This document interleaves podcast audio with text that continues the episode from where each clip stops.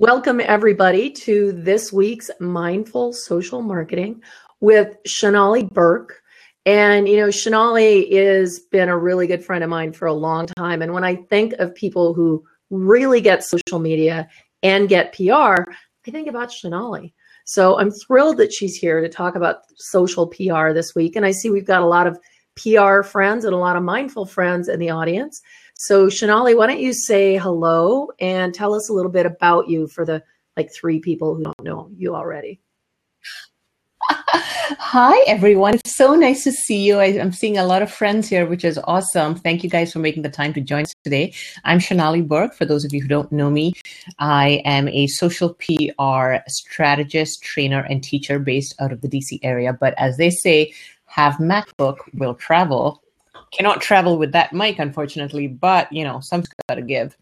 Um, I'm very grateful to have the life that I do, which is really to a large extent because of social media and the connections that we are able to make through social networks, which is why I really cottoned onto this concept of social PR.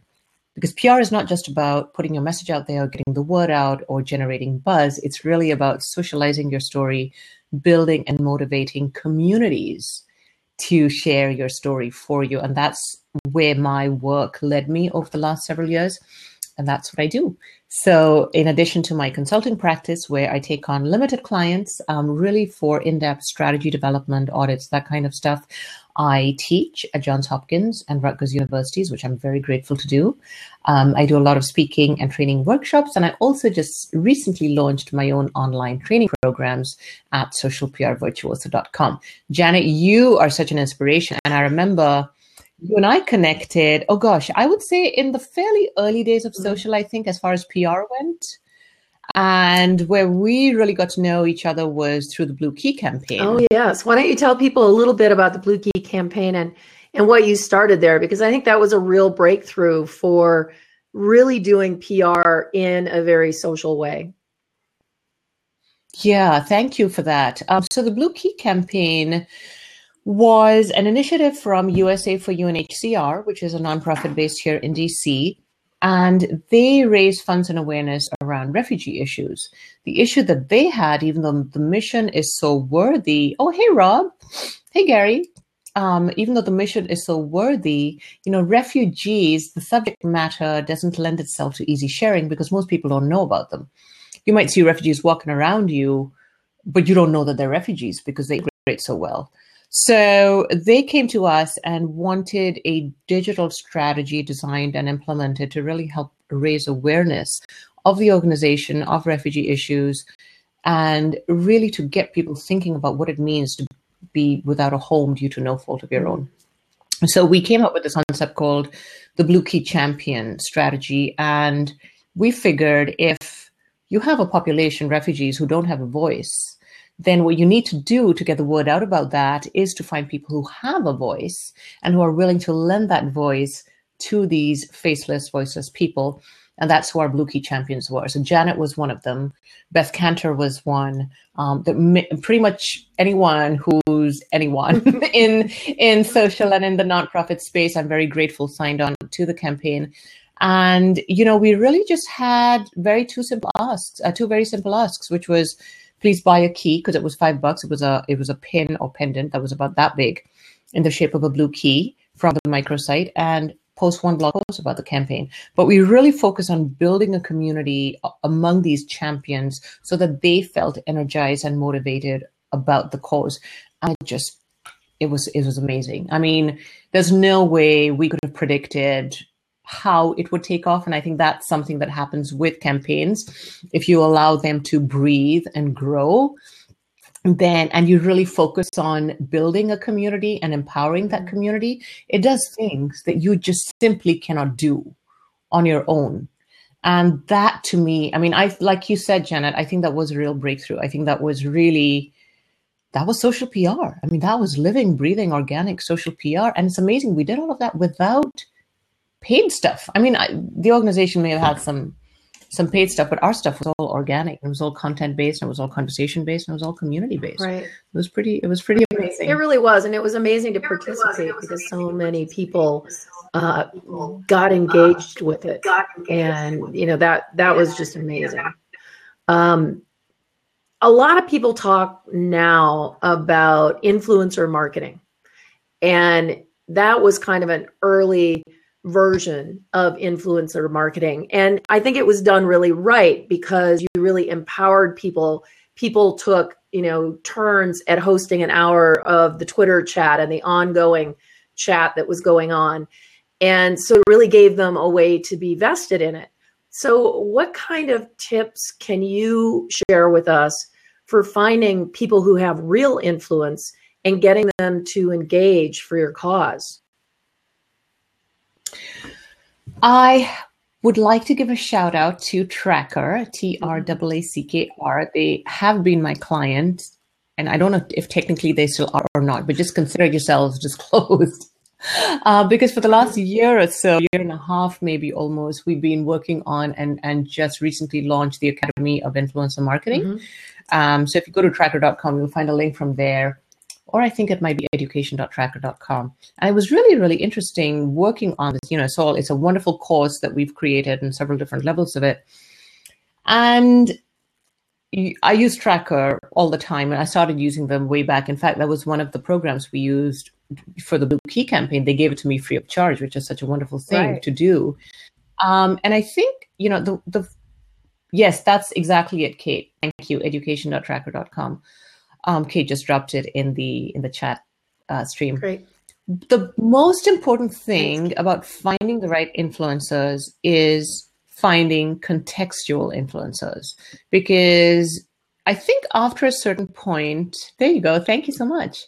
Uh, after a certain point, you know, once one, if one has been active in the social space or any kind of, of digital sphere, you build up a presence, you build up followers, you know, you're recognized as having a certain amount of reach and, and so on. Um, but that doesn't mean that you are relevant to every campaign right. or to every niche.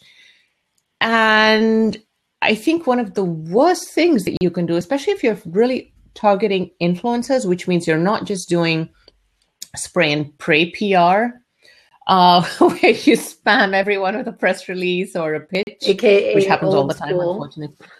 okay, yeah, old school. Um, you want to really reach to a limited group of people, but who are going to be so invested in your program or campaign that it makes sense for them to participate. Mm-hmm. And that means that you really have to evaluate the context within which you reach out to them and within which they could participate. So, yesterday, I was catching up on work at night and I got this um, pitch. And like Janet, you get this all the time, I bet. Um, but I got a pitch from somebody at a firm in the UK. And um, supposedly the MD of this, what seems to be a very, very decent firm. And they do recruitment, they focus on recruitment, recruitment consulting. And the pitch was it was like a, a, personalized email. That's how it came across. A personalized, personalized, email. Personalized. and I said, "Hi, Shonali. You know, so and so." And it was um, inviting me to this webinar that this gentleman was doing on how recruitment consultants are using data. And and then it said, "Hey, and by the way, would you be a good sport and tweet this out?"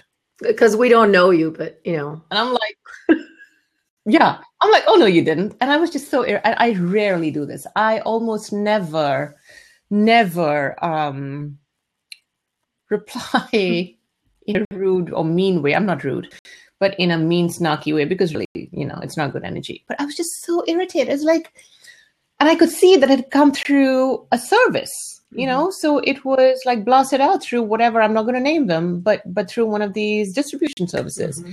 and i said you who are the idiot marketing people that you have working for you because first of all you have clearly not written this email otherwise you would not have referred to yourself in the third person which is what did you know join so and so meaning me so and so so and so on this webinar b what is it about my online activity or anything that tells you I would be remotely interested in how recruiters are using data. I'm like so totally not interested in that. And C, not only do you not know anything about me, but then you're asking me to do something for you Mm-hmm. because of my reach, which is, I mean, it's like, and I was like literally, you know, it's it's your name. This is going out in your name from your email address.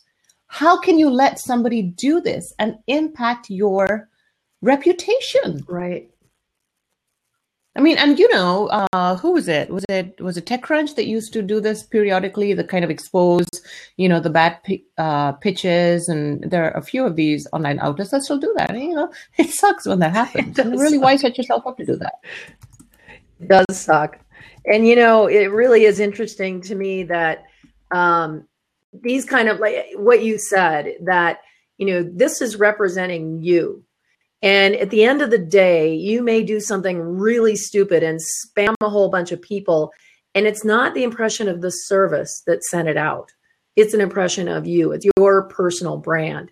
So, you know, taking a mindful approach to how you reach out to people and really getting to know them first and warming up the waters and taking that extra step is absolutely crucial in order to get real influencer engagement. And I even kind of hate the word influencer engagement because it's pandering, for lack of a better word. Um, you know, and, and clearly there are a lot of people out there who are influencers and don't have a lot of influence because they send out so much crap and they're so busy uh, promoting other people's products because they've been paid to do it or they've gotten product to do it or whatever that you really don't know who they are anymore. And then nobody Yeah. they're not influencing anybody because we're all like wow yesterday it was dog food and today it's candy bars. So you know, really? What's Yeah, and and and there's not even enough sugar in there to make you go, ooh, dog food, sweet dog food. hey, Paula. And like so, and here's the thing: like, if these people had done a little bit of research and said, okay, so there's the data angle, right? So they could have said, you know, you're into measurement. Here's how this would be interesting to you, because then I may have, I probably wouldn't have attended the webinar anyway, because you know, there's like 99.96 shitty crap webinars out there that I have absolutely no interest in joining. But I may have said, hey, send me some information or whatever, Mhm. you know, I'll, I'll put the word out because that's, I try to help. sure So a lot of times people pitch me stuff and I'm like, you know, and I know, I get it. I'm getting the whole, the whole, uh, you know, the skyscraper posts and the blah, blah, blah. And, you know, now that, now that the roundups, people are used to seeing my roundups. I cannot tell you the number of irrelevant pictures I get from my roundups. And I'm like, well, but if they're informational posts and I say, you know what, not in a roundup, but I'll help you put it out there. And so I'll send out on Twitter or I share it as you've seen in the Posse group or in the Virtuoso group or somewhere else. Mm. Um, so there's many ways to help people, but at, at least be on point. And really customizing those emails. You know you can't Yeah. just broadcast a bunch of emails and spray and pray anymore. It doesn't work. Yeah. sorry my throat. So tell us a little bit more about what makes the difference between traditional pr and let's let's focus that to traditional online pr and social pr and how that's evolved over the last few years I think it was last week or a week ago, uh, two weeks ago, in, recently, I did a Twitter chat, um, and a lot of people, you know, were, this was one of the questions, and um, you know, some people were saying, well, with digital PR, your social PR, you can focus a lot more, you can target a lot more, da da da. And I was thinking, dude, if you're not already targeting, then I don't want to be on your team because you should you should know what you're doing. You can't just go out and you know everyone's not your target audience. So I think what's happening now is that traditional PR consultants, practitioners who have primarily focused on media relations in the past, and that's unfortunately still I think the public perception of PR um, are simply using digital platforms to do the same thing, mm-hmm. which is blanket pitching, not really focusing their outreach and so on, which is which is kind of like why why bother because of course now the tools at our disposal are that we do all of this electronically i remember back in the day where you know certainly we had email but before then um I, I wasn't i don't think i was ever pitched before we certainly use email to communicate, but I definitely remember when we would actually print out press releases and print out media advisories and stuff them and mail them and, and all of that. But our outreach was good outreach was still one on one. And that's why we did well, because we really focused on targeting the the outlet, the reporter, customizing the story angle, customizing the pitch, you know, being mindful of what would make them take and and, and not.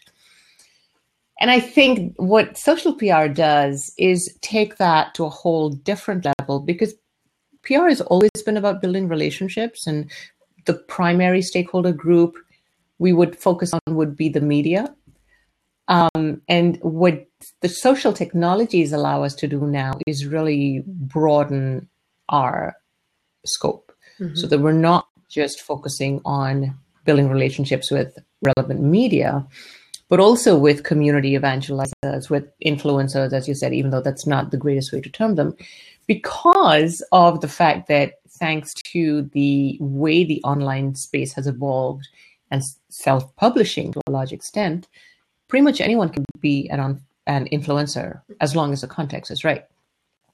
So it's number one, broadening your stakeholder groups and building relationships with multiple groups you number two, you don't have to go through the media to reach them. You can do it directly. Number three, it is really about socializing the conversation and building communities. I mean, that's just like I I can't it's hard for me to really come up with a plan or a strategy that is not socialized. That doesn't mean you have to go out and create every single social network with your brand, blah, blah, blah. You know, you still have to be focused, do sufficient. But number four, what's really, really interesting, and I alluded to this earlier, is that we are media ourselves. So, how, I mean, look at this. This is media. Mm-hmm. I mean, you're essentially hosting a TV interview with me right now through the internet. It's the beauty and you're internet. recording it and you it's it's it's amazing so mm-hmm. we have the potential to be that voice, to be that media, which is which is exhilarating and scary because I think it can lead to a lot of confusion. Like, oh shit, who do I pitch now? And so says my friend, and do I pitch them or what do I do? And, and then that goes back to the relationship building. So I came up when I, you know, because I've been doing this for a while.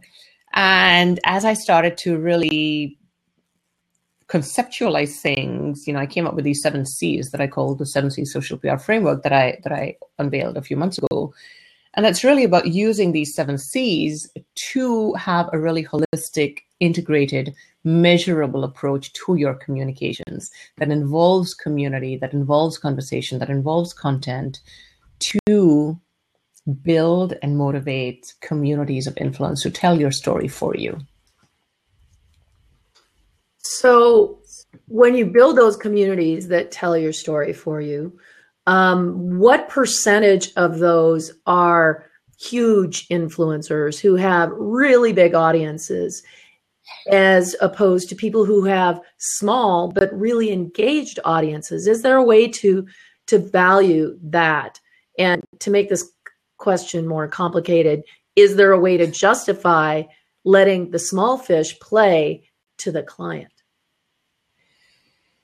What we did during the Blue Key campaign, I go back to that because I think it's a really good example, is uh, Paula sing Yay Small Fish. um, yay, Paula! Um, was because I think that's the first question the clients ask is how, what's their reach? You know, that's it's a natural question. Mm-hmm. What's the reach? Who's their audience?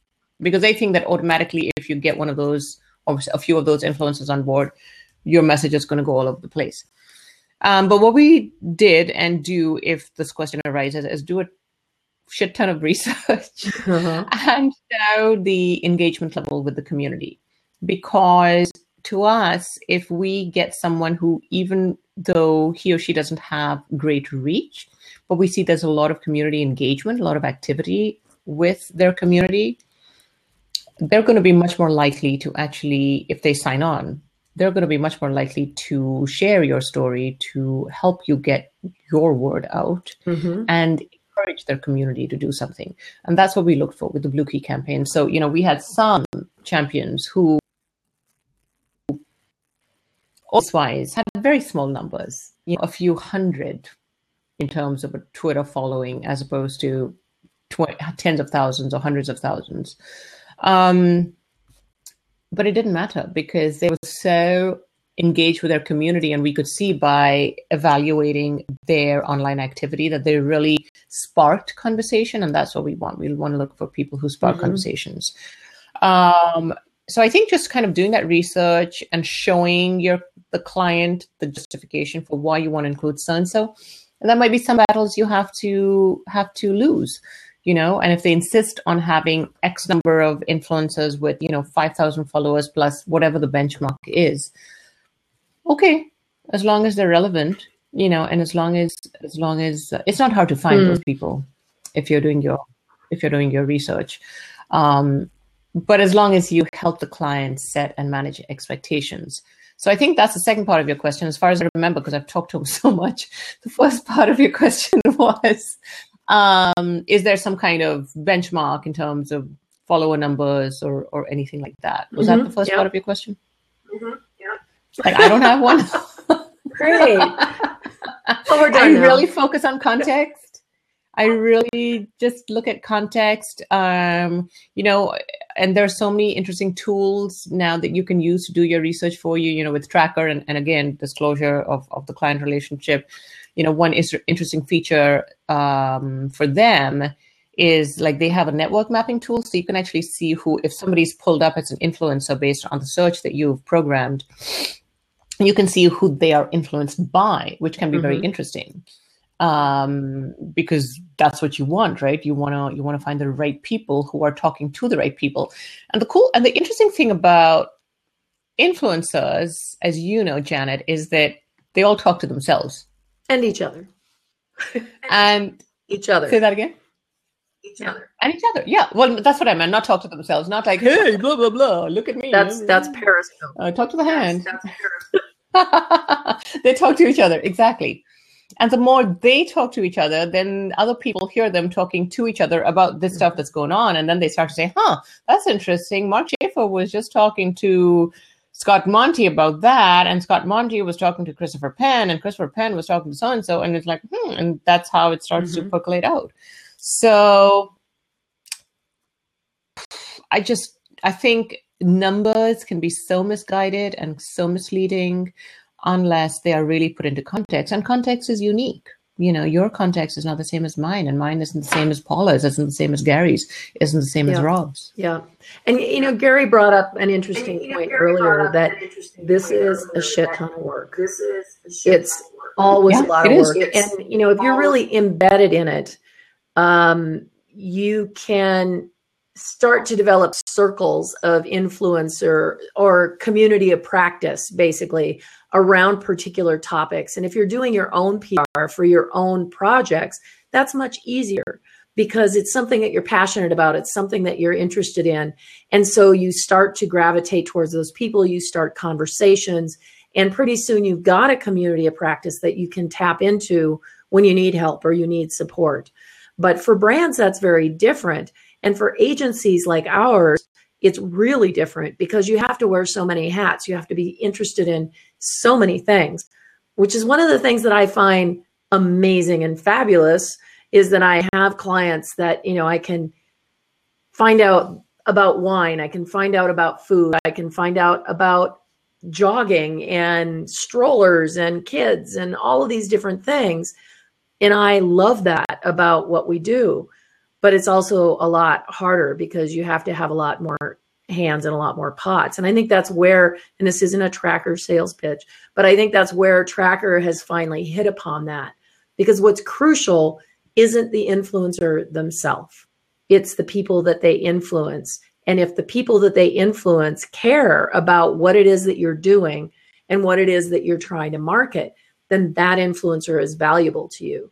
But if they're not, then get somebody else.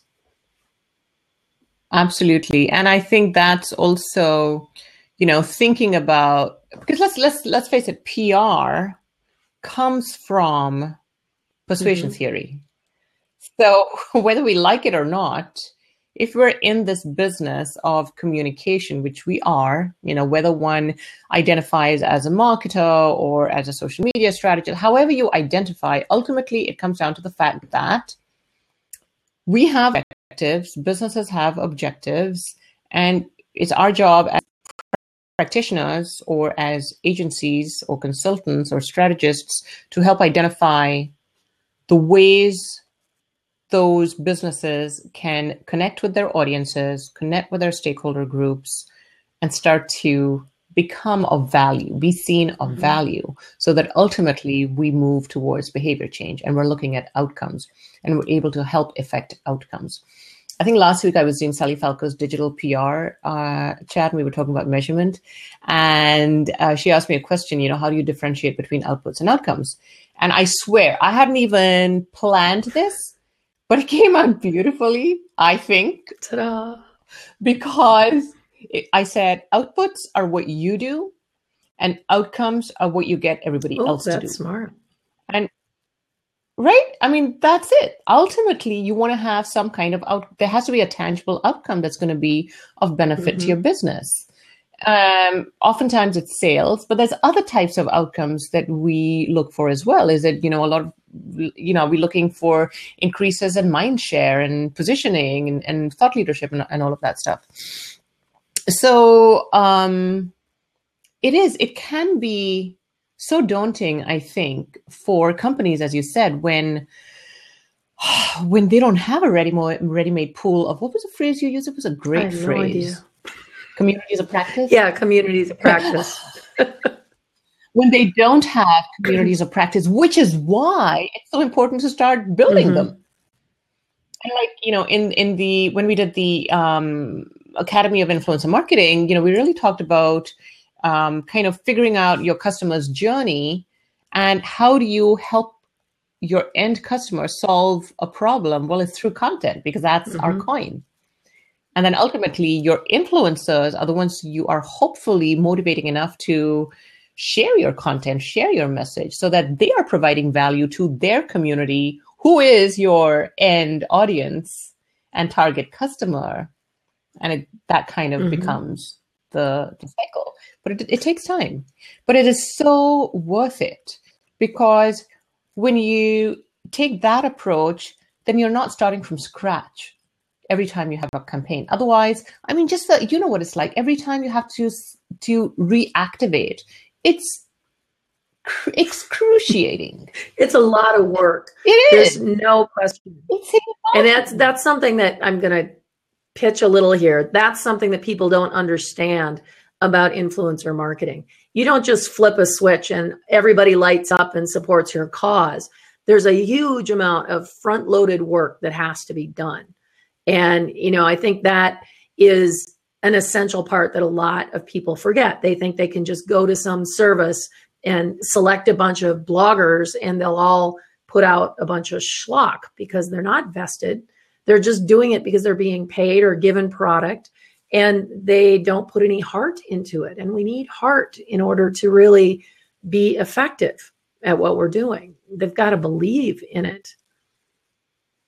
Yeah. Otherwise, it's pointless. I mean, and the thing is that there are so many marketplaces now where, you know, because they'll find people like you and me and countless others who have X reach, X number of followers, blah, blah, blah, whatever. And so they're going out there and, hey, you know, you're an influencer. Just today, somebody, well, you know, you're an influencer.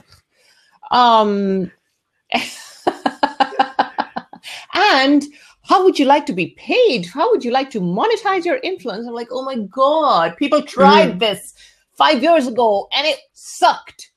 Uh, that's not going to stop them from trying it. You know, I get it. It's it's going to happen, but I think that's what separates like the girls from the ladies.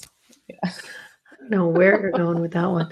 Um, I think you know the other thing that that we forget about is that let's say you want to be an influencer. You know that what you want to do is maybe influence people to enact change. For example, uh, Paula brings up something that I thought was really great, and she says, as much as an as I am an advocate for the small fish for the obvious reasons, which she isn't a small fish, by the way, I think we are also responsible for figuring out how to advocate for ourselves and explain why and how we can make a difference, even if our sheer numbers are not huge. And that is crucial to build your personal brand. It isn't about how many followers you have, it's about how many followers give a shit about what you have to say and are passionate enough about what you have to say. So, in order to. Can I give you props?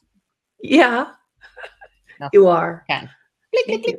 But you know the thing is is that paula in particular is very passionate about what she does so she's a huge influencer within her circles and she's got a lot of really big people following her in her circles. So it isn't just ooh, I've got lots of numbers and hundreds of thousands of followers, having a lot of people who are influenced by what you do and being consistent with your personal brand and how you present yourself is crucially important in order to have influence and to be able, you know, to be an influencer and to be an evangelist, for example.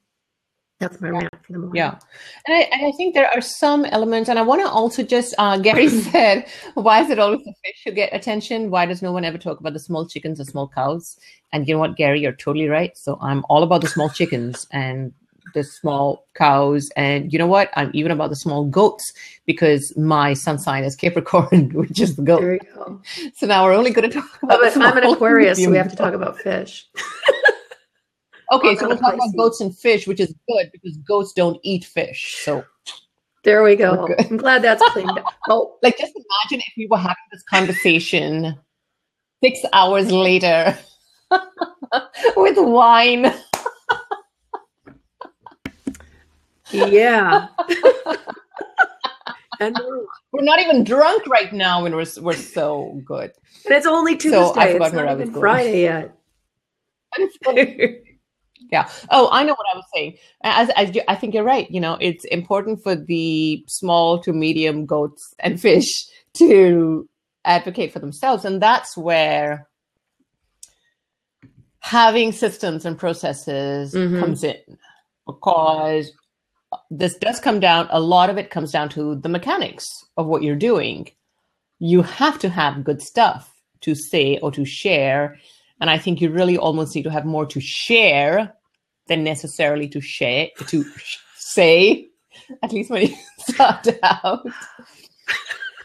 But i think i think some of what drives folks crazy um, certainly in the earlier stages is oh my god this is so overwhelming. You know how do i how do i make this manageable? And i still see a lot of businesses struggle mm-hmm. with that because they are time strapped they're budget strapped and they are staff strapped. So they have these three big challenges of time, human power, and and resources. And they're like, oh my God, how do we do this? So, you know, we just signed a new client for whom we're doing um, a strategy, an audit, and then a strategy development. But part of that is going to be training on how to set up some cost effective and efficient systems um, so that they don't go crazy trying to build their right. brand and build their awareness. Right. And you know, that's another point that if a company wants to do social PR, I'm of the opinion, and I think you agree with me, I hope she agrees with me, that people should not try to start doing influencer outreach and social PR until they've built their own community of practice, that we know who they are and what they stand for and what their beliefs are not just oh we sell widgets but we sell widgets that change the planet or you know we sell widgets that are sustainable or you know what are the um, motives behind what they're trying to promote. Because now it used to be that you could just sell a widget and you could put an ad in a magazine or you could put up a billboard and sell that widget. But now people actually care about your company morals and your company values. And do they feel that the company is a good company to be involved with? Because there's plenty of other ones out there. So starting to put out some personality and some belief structures around that does matter to today's consumer. Whereas a long time ago, we kind of just put up with it. We don't do that anymore. We'll pitch you and go get somebody else. Yeah. Yeah, because as like like you're saying, so often that's the only differentiator uh, between you and somebody else. And really, really what it, at the end of the day, there's a gazillion mm-hmm. consultants. Mm-hmm right? People like you and me, there's any number of them. Why would somebody choose to do business with you or me or Paula or Rob or Jerry or anyone else? Mm-hmm. It's because you've built up a level of trust based on a couple of things. One, your content, I think, where you show through your content um, that you have an opinion, that you have a position on something, and it's the position that resonates with them. It may not resonate with, you know, with everyone else, but it doesn't have to. But then number two, you have social proof, and you have people saying, "I think so and so, what he or she is saying is is." Uh, uh Gary has a great question that I want to address mm-hmm. if we have Please. time. Um, but that social proof um, makes a difference uh, because at the end of the day, people do business with people. So it's something about you, something about me that needs to come through in our content, you know, or uh, as we talk and mm-hmm. share, that they say, oh, I like that person's style. I like how they're saying this because none of what we're saying, quite frankly, at its core, none of what we're saying is new. The principles of good PR, the principles of marketing, none of mm-hmm. it is mm-hmm. new. That's it has been around forever in our modern age, you know, since people really started thinking about it, in the last hundred years or so, basically, has been the evolution of of this of this discipline. But so it's how you say it, I think, that is very important. It's really, really important sure. how you say it. And how other people react to it, because then that's going to give folk confidence. Oh, if they trust so and so or their content, then it must be okay. So I think, like you said, those communities of practice are really, really important. Mm. So Gary's question is: Do you think large agencies do a poor job of social PR slash influencer marketing slash whatever we're calling it? So I don't think so. Gary, two things. I don't think social PR is necessarily influencer marketing per se. I think there's a lot of commonality, um, and it might be getting down to clicks and whistles. if we start to try and and find the difference. Um, but I think there's a lot of commonality, and I think um, a community driven approach is at the heart of social PR and a very integral part of influencer marketing as well. Um, but I hesitate to automatically say they're the same. That's you know just now, and we can think about it, and we should think about it because it's an interesting question. Uh, do I think large agencies do a poor job of it? In general, yes. Uh, in general, yes, because and I, I've worked at large agencies, and you know I have a lot of friends at large agencies, and um, they're wonderful people. And God bless the large agencies because they give a lot of work to smaller agencies and consultants. Uh, but they're also they can be real. How shall I put it? Um, not great places to work sometimes, despite all the glamour and the glitter of, you know, being at such and such awards program and represented at Cannes and this and that. And they have uh, they have a, a kind of um, machine gun approach to it almost. It's like, you know, get it out, get it out, get it out. You know, what's mm-hmm. your billability? What's your utilization? Da, da, da, I mean, I get it. That's the way they're set up. So they have to function that way.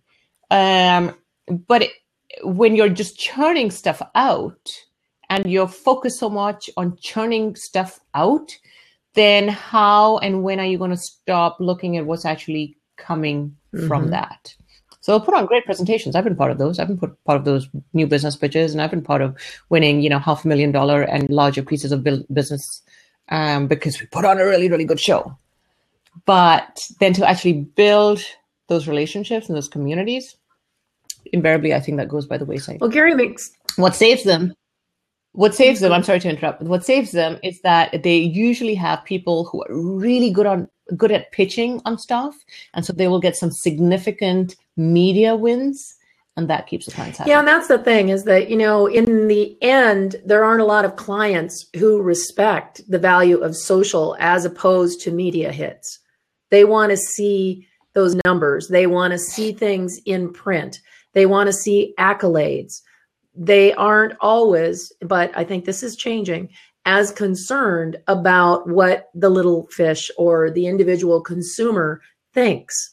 And, you know, that really is something that the the corporation has to change in order for the agency to change because in the end they got to make their money otherwise they're not going to yep. keep the doors open. And that's why there is that push push push push push. It's very much like working in a big silicon valley company. There's a lot more at stake than just are we going to be able to you know push this one promotion? They've got a lot of promotions to push. They've got short timelines, and the clients are driving to get those media hits and those numbers because otherwise you don't have any data. I think one of the hardest things about doing any kind of social is how nebulous the data can be. Uh, you know, it's like I I put it down to the magazine in the doctor's office. If I pick up a magazine in the doctor's office and go, "Wow, that's a really great table. I'm going to go buy that." I'm probably going to go online and look for it.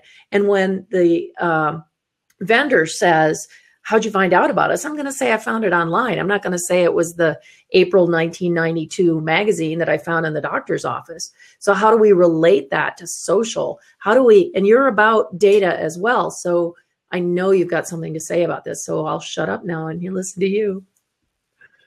So what do you want? But the thing is that you said. So are we talking about like how to measure more yes. accurately?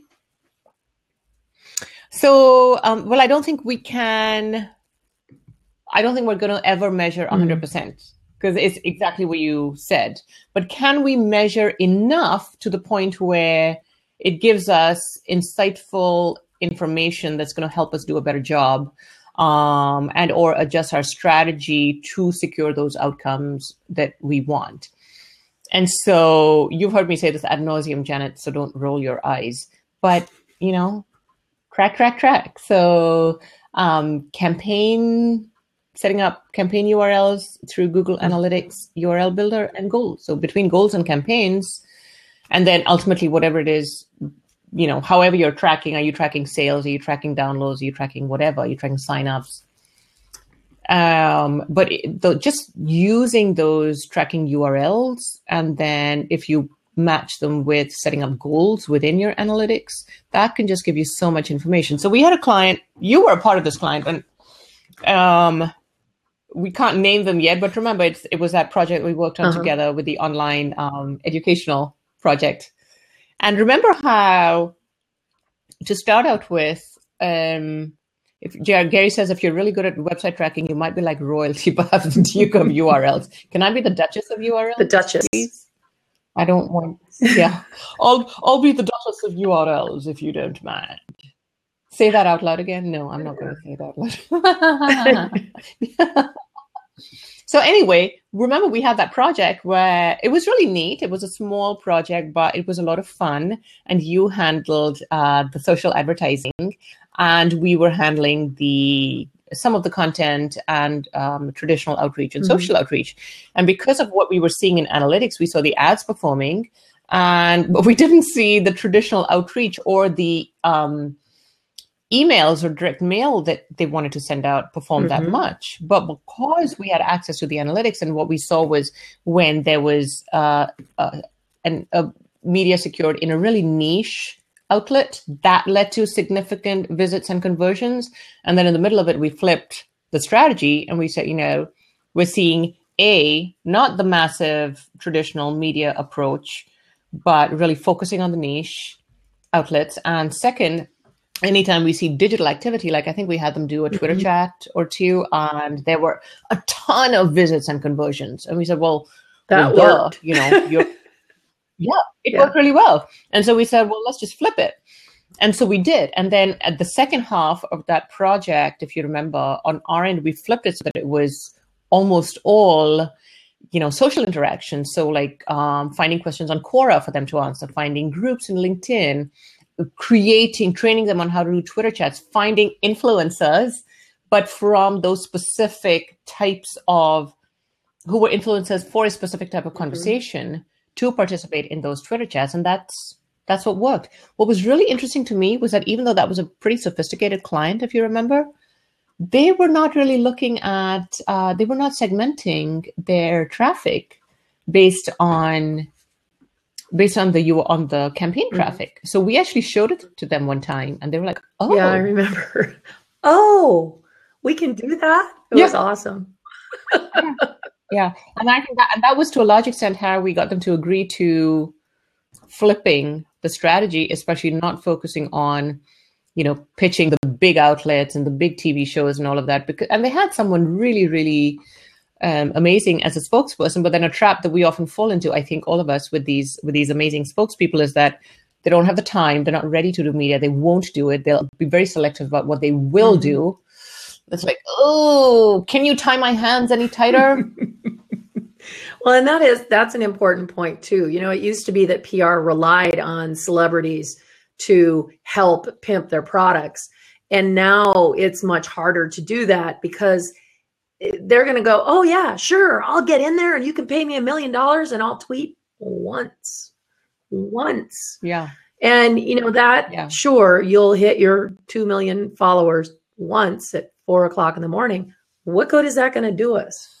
You know, unless and and and you might find them all in you know uzbekistan or something that won't support you. And i have nothing against uzbekistan. Please Oh, don't call me I'll give you her Uzbekistan email later if you want it, so you can email her with the Uzbekistan discussion. you know i am not the borat of uzbekistan but um that's how what good is that going to do you if you need people in the us or a specific market to to see your message and, and to actually act well, I know that you know we had talked about going 45 minutes here, and that's almost impossible when we start having conversations because I love talking to Shonali about this, but I also wanted to give her an opportunity to talk about social PR virtuoso, virtuoso which is really going to be awesome and it's free. So pitch away, girlfriend, pitch away. Oh, thank you, Janet. I love talking to you too. I feel like we should do this more often. Sure. uh, maybe you and I should do a separate, like, not that you have, you know, in your copious fair, spree, fair, blah, blah, blah, free I time. seem to blab kind of a lot, so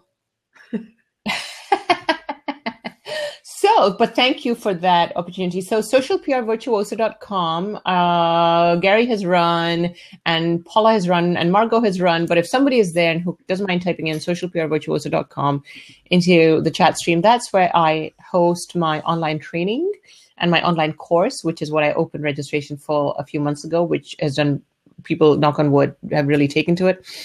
And the online course is um, four modules, recorded instruction, but a lot of handouts and so on. It's really kind of the A to of social PR. And Greg, if you're still on, then then you can. Oh, Paula, you're here! Yay! Thank you, Janet. Um, Greg can attest to that. I hope. Um, so I don't open registration. My my course itself only accepts registration. I only accept registration for my course a few times a year, and I will be opening it soon but I'm hosting a free training, an online micro training um, that I'm calling the Social PR Makeover. And that's going to be on May 13th, 2 to 3 Eastern. It'll be online and it's free. So if you guys go to socialprvirtuoso.com, you'll find a landing page for the training. It'll tell you what you're in for. And it's going to be a lot of fun. And we're going to do um, I'll show you how to base use the seven C social PR framework, which is what I've created to really audit your programs and identify what your priorities are. And we're also going to do at least one makeover live on the air. So if you have something that you want made over into a social PR scenario, shoot me a note, um, DM me on Twitter, or shoot me an email. and we can see if you know if it's something that I can help you with and, and just kind of do the makeover live. And we're going to have contests and, and stuff, and, and, it'll be fun. So two to three Eastern, it's just one hour of your time. It's not not a significant time investment on Friday at two o'clock in the afternoon on the East Coast, or early in the morning on the West Coast, or late in the evening, wherever else. You need a break, so you should sign on. Trust Please. me, it's going to be worth it. I I did go through her last mini course, and it was pretty amazing. And uh, you know, any time spent with Shonali, you're going to learn something. So uh, oh, I'm happy you. to uh, to pitch it for her as well. And you know, I really I think there's a lot to learn there, so it'll be a lot of fun.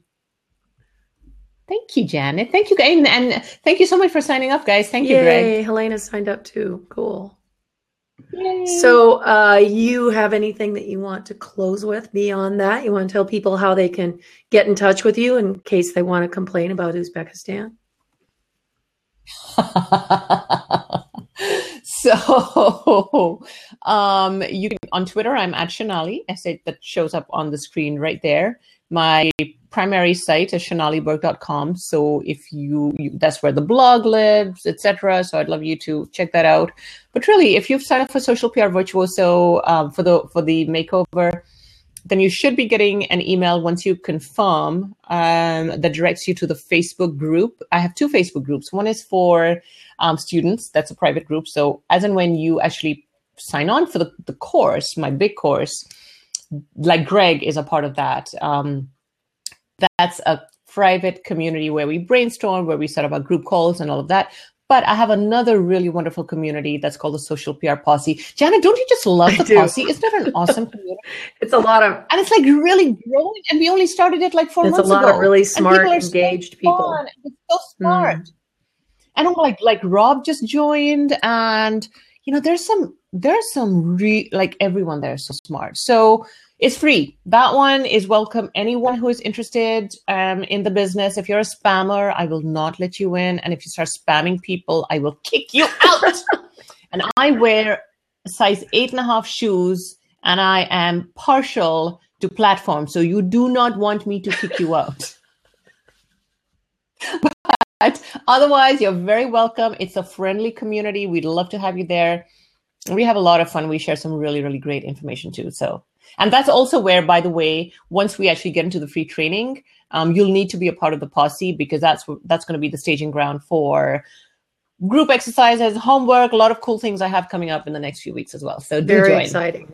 It's, if you just go, if you look either through the social PR uh, Virtuoso sign up, or if you look for the social PR posse group on Facebook, it should and pop up. And then Greg just, just posted it in the chat, so you can always get it there. Oh, super! And I will. so much, Greg. I'll put it on the website too, so that people can uh, come back there and find it.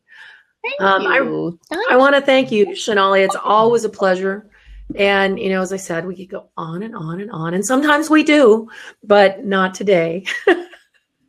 so, thank you so much for joining us, and thanks everybody for uh, joining us for Mindful Social. Thank you, Jenna. Thanks, guys. Bye. Bye. Oh, last thing. No mindful social next week because I'm teaching a class. So we're going to skip a week and then we'll start again. Gosh, in May. How did that happen? I do.